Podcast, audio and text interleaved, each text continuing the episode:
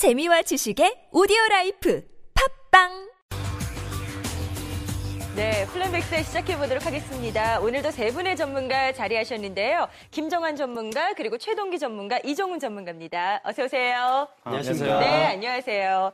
앞서서 간단하게 사연들 먼저 보셨습니다. 우리 시청자님들 아주 궁금증이 높아지셨을 것 같은데 첫 번째 시청자님 사연부터 함께 좀 공개해드릴게요. 들어보시죠. 자, 삼십 대 직장인인 시청자님이 사연 보내주셨어요. 아직 결혼은 안 하셨다라고 하셨고요. 군대에 다녀오시고 취업한 지가 삼 년 정도 되셨다고 합니다. 그런데 학자금 대출을 갚고 나니까 통장에 남은 게 없으시대요. 주변의 친구들을 보니까 뭐 전셋집도 장만하고 자동차도 사고 막 이러던데 저는 이제부터 어떻게 돈을 모으면 될까요? 라고 하셨습니다. 뭐 정말 서른에 전셋집까지 마련하신 분도 계신 거예요. 정말 대단하다 생각이 드는데 학자금 대출 많이들 받으세요. 그만큼 이제 등록금도 비싸졌고 사정도 좀 빠듯해지는 경우가 많은 것 같아요.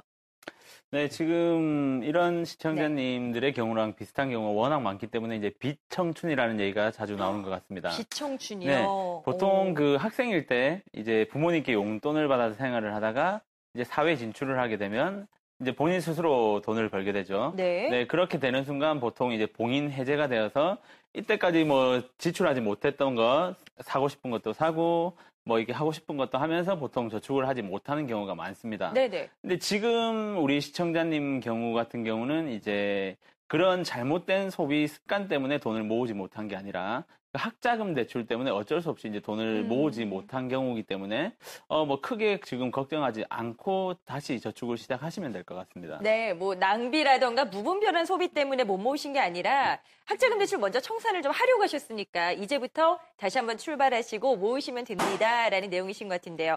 학자금 대출이 어때요? 요새 등록금도 워낙 비싸져가지고요. 네, 일단 예. 대학 등록금이 가장 비싼 학과가 의대라고 하거든요. 의대 역시 예. 비싸네요. 역시 예, 연간 한 구백사십만 원 정도의 학비가 든다라고. 일 년에? 예, 일 년에. 오. 그리고 다른 그냥 평균적으로 이렇게 내보면은 한 육백육십칠만 원 정도의 학비가 든다라고 합니다. 네. 그런데 이제 용돈이라든지 뭐 교과 구입 이런 걸 해버리면 일 년에 천만 원으로 훌쩍 넘어가거든요. 그렇겠네요. 그럼 이제 대학 사 년을 다닌다라고 하면 사천만 원의 돈이 최소 필요한 거고요. 최소가 사천인 그렇죠. 거지. 예. 예. 그리고 열 명 중에 이런 이유 때문에 열 명 중에 한 여덟 명 정도가 이제 대출을 학자금 대출을 받고 평균 한 천오백만 원 정도 대출이 있다라고 하거든요.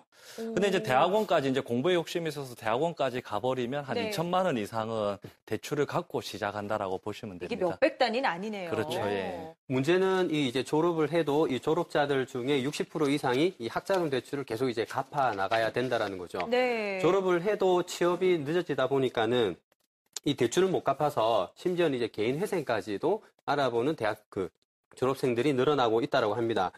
어, 다행히 그래도 우리 시청자님은 군대 다녀와서 또 취직을 또 빨리 하셔가지고 네. 그나마 그래도 삼 년 동안 학자금 대출을 다 갚으셨, 갚으셨다니 좀 축하드린다는 아, 말씀을 드리고 싶습니다. 대단하신 것 같아요. 그래도. 네, 이제 그 사회생활을 시작하신 지 한 삼 년 정도 되셨는데 어, 처음부터 뭐 제로에서 이제 시작을 한 게 아니라 마이너스를 안고 이제 시작을 하셨습니다. 그렇죠. 그래도 열심히 이제 삼 년간 사회생활을 하시면서 지금 그 마이너스였던 이제 학자금 대출을 다 상환을 하셨거든요. 네, 그래서 지금부터 이제 출발을 한다라고 생각을 하시고 차근차근 이제 계획을 수립해서 이제 저축을 하시면 될 것 같습니다. 네. 근데 지금 남들보다 조금 늦었다라고 해서 너무 이제 그 수익률이라든지 이자에 이제 치중을 해버리게 되면 결국 그만큼 원금 손실에 대한 리스크가 훨씬 더 커져버리기 때문에 자칫하게 되다가는 다시 마이너스로 갈 수도 있기 때문에 어, 재무 계획을 잘 세워서 어, 조바심을 너무 느끼지 마시고 음. 차근차근 지금 저축을 해 나가시면 될 것 같습니다. 네. 그래서 일단 어떻게 하면 어, 가장 좋냐? 저처럼만 안 하면 될 것 같아요. 이게 좀 어, 부끄러운 네. 얘기지만 제가 처음에 이제 취업을 했을 때 어, 대출도 없었고 그리고 회사 이제 기숙사도 이제 살고 있었거든요. 기숙사에서. 그래서 이제 제가 뭐 특별히 들어갈 돈도 없었는데 일도 많아서 이제 돈 쓸 시간이 어, 없었어요. 그래서. 아, 그러셨어요? 네. 어, 아무것도 저는 저축의 목적도 없었고 아무것도 안 했는데 돈 쓸 시간이 없어서 계속 돈이 쌓여 있었거든요. 오. 그 돈이 한 이 년 조금 안 됐는데 한 이천만 원 이상 있었어요. 부러운 일인데요. 예. 근데 네. 이제 그 돈을 가지고 중형차를 일시금으로 내고 네. 나머지 일 년 동안 할부를 걸었거든요. 아, 차를 사셨어요? 네, 차를 바로 샀어요. 네. 그 젊은 나이에. 이십 대 초중, 아, 중후반인데.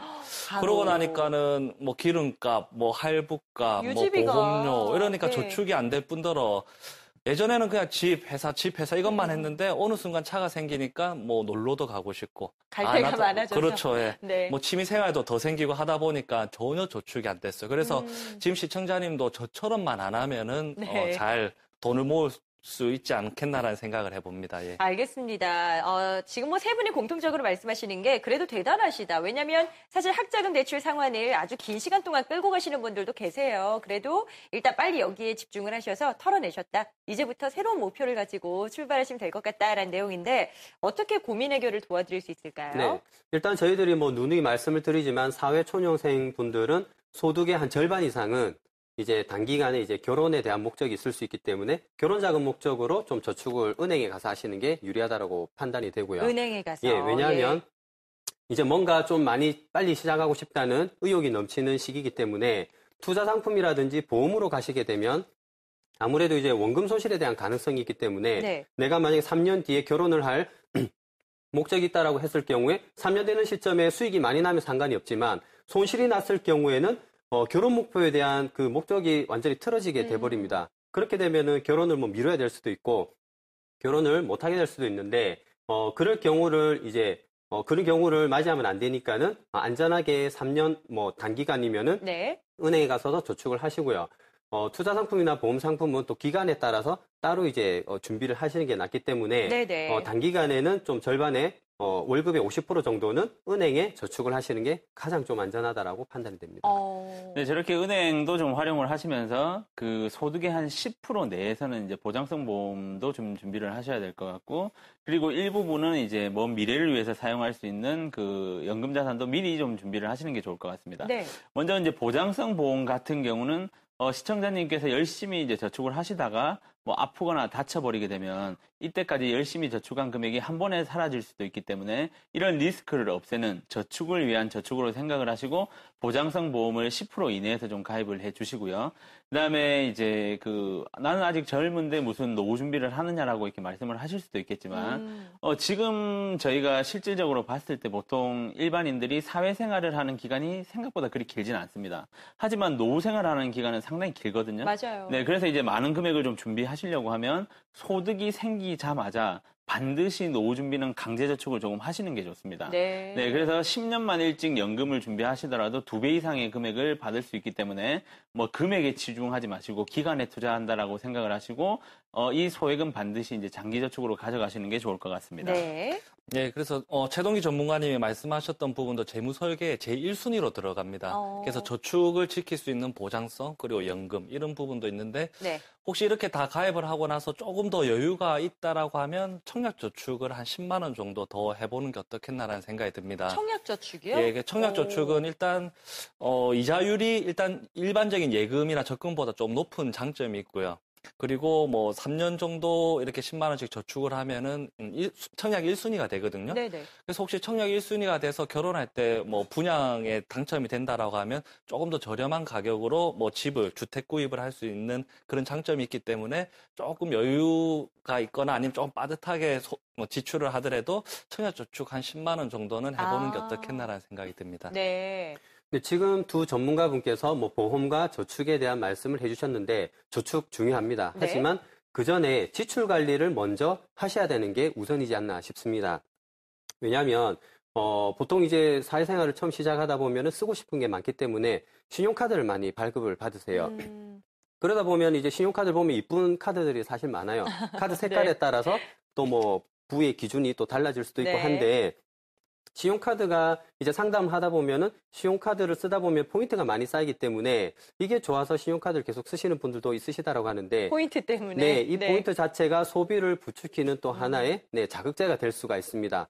그래서 어, 내가 그 저축해 놓은 그 현금 한도 내에서 네. 좀 지출이 발생할 수 있는 체크카드를 먼저 오. 사용하시는 게 낫다라고 판단이 됩니다. 약간 씀씀이의 첫 번째 단추가 어떻게 보면 체크카드로 이제 쓰시는 거 많이들 말씀하시는 것 같아요. 자, 네. 지금 사회생활 시작하신 지 얼마 안 되셨고요. 이제부터 저축을 어떻게 할까? 삼십 대 직장인이셨는데요. 오십 퍼센트는 저축, 십 퍼센트 정도를 보험으로, 그리고 저축 등도 병행을 하셔야 된다. 저희가 추가 상담 드리면서 좀 더 꼼꼼한 안내 도와드리도록 하겠습니다.